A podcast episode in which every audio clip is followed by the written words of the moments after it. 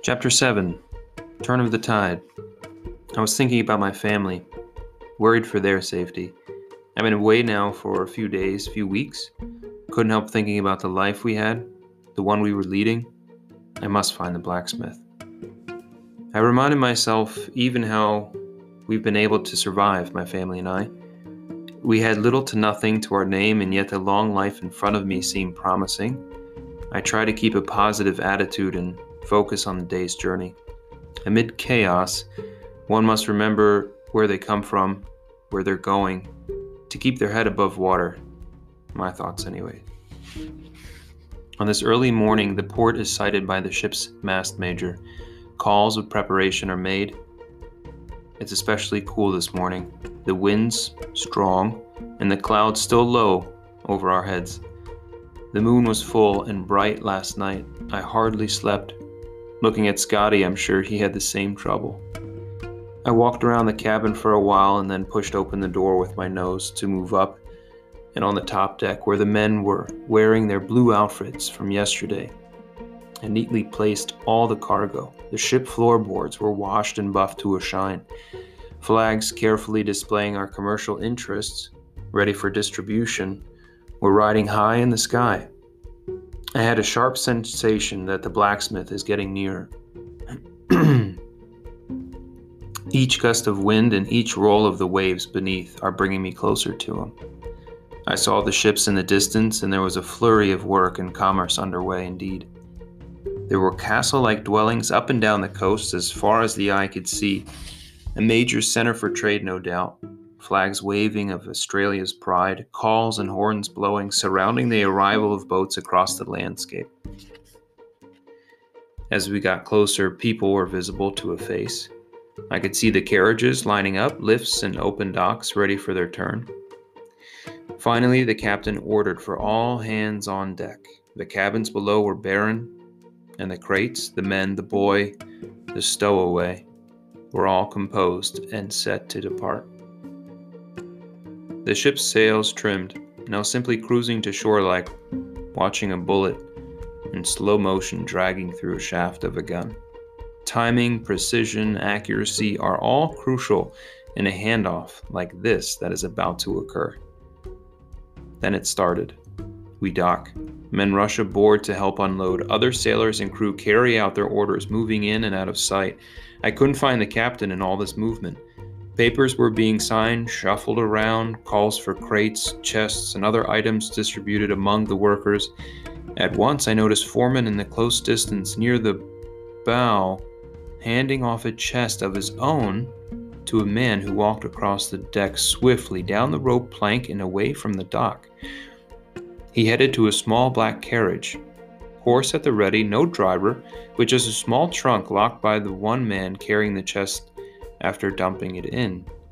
I began to make my way off as well, heading to the town of Bingham, where the blacksmith doesn't know of my arrival. I stopped watching and moved along with the rest. The gangway was clear, and I headed down.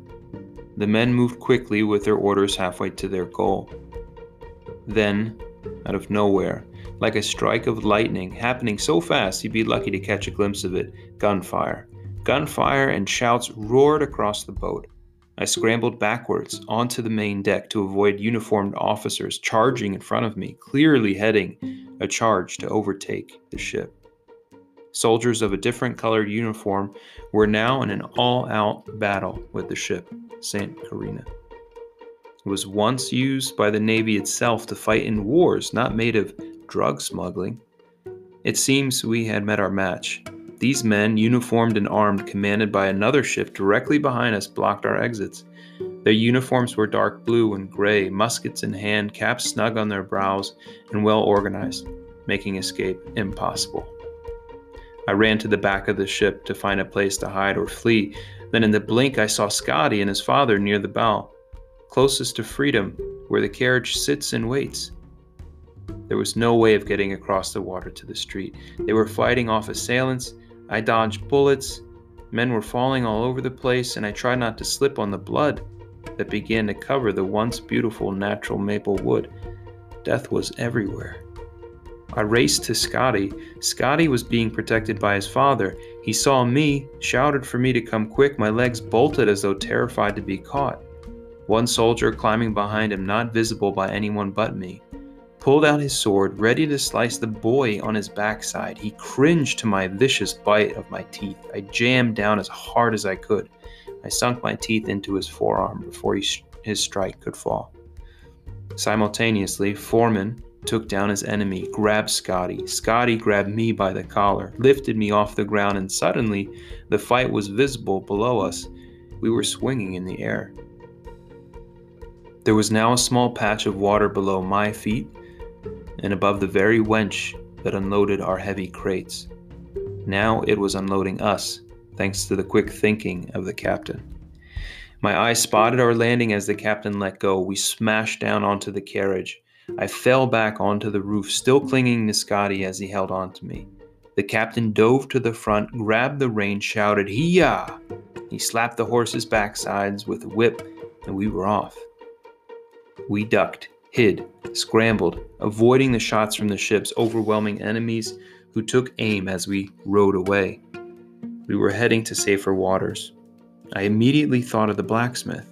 I pulled out the paper from my collar, unrolled it, and showed it to Scotty, who passed it to his father. I began barking incessantly until I was noticed, and so was the address. The captain picked up the paper, looked at it, looked at me, nodded with a serious face, and could see right into my head like he knew my secrets. Midday passed. We had escaped. A sigh of relief rushed over me like something I never felt before, almost like being reborn. The adrenaline flowed to all ends of my body, and the landscape altogether seemed majestic. The boy and his father seemed to have peace sitting together up front as they eased the horse's pace. We were out of harm's way. All around was dirt country road, rolling green hills, trees scattered among the land. It was about three or four hours since the battle commenced. Surely those who were caught were jailed, hanged, tortured after the battle was over. I could overhear the captain in, in the front speaking to Scotty about the assault. Apparently, he had known for some time that this was bound to happen and was able to pull his small treasure off and escape without injury to himself or his son. He recognized my heroism, saving his son's life, and at the first home we stopped for refuge, he paid a high sum for hot beef stew, thick and all mine. Hate to say it, but it was the best beef stew I ever tasted large potatoes, meat off the bone, hoppy beer, which was cool and refreshing like the Australians know how to enjoy. The soldiers questioned the town's people. We kept a low profile. This would last for a day or two. The soldiers were more interested about their opium, not those who escaped. Opium first, kill the smugglers second, and put the coin into the queen's chest.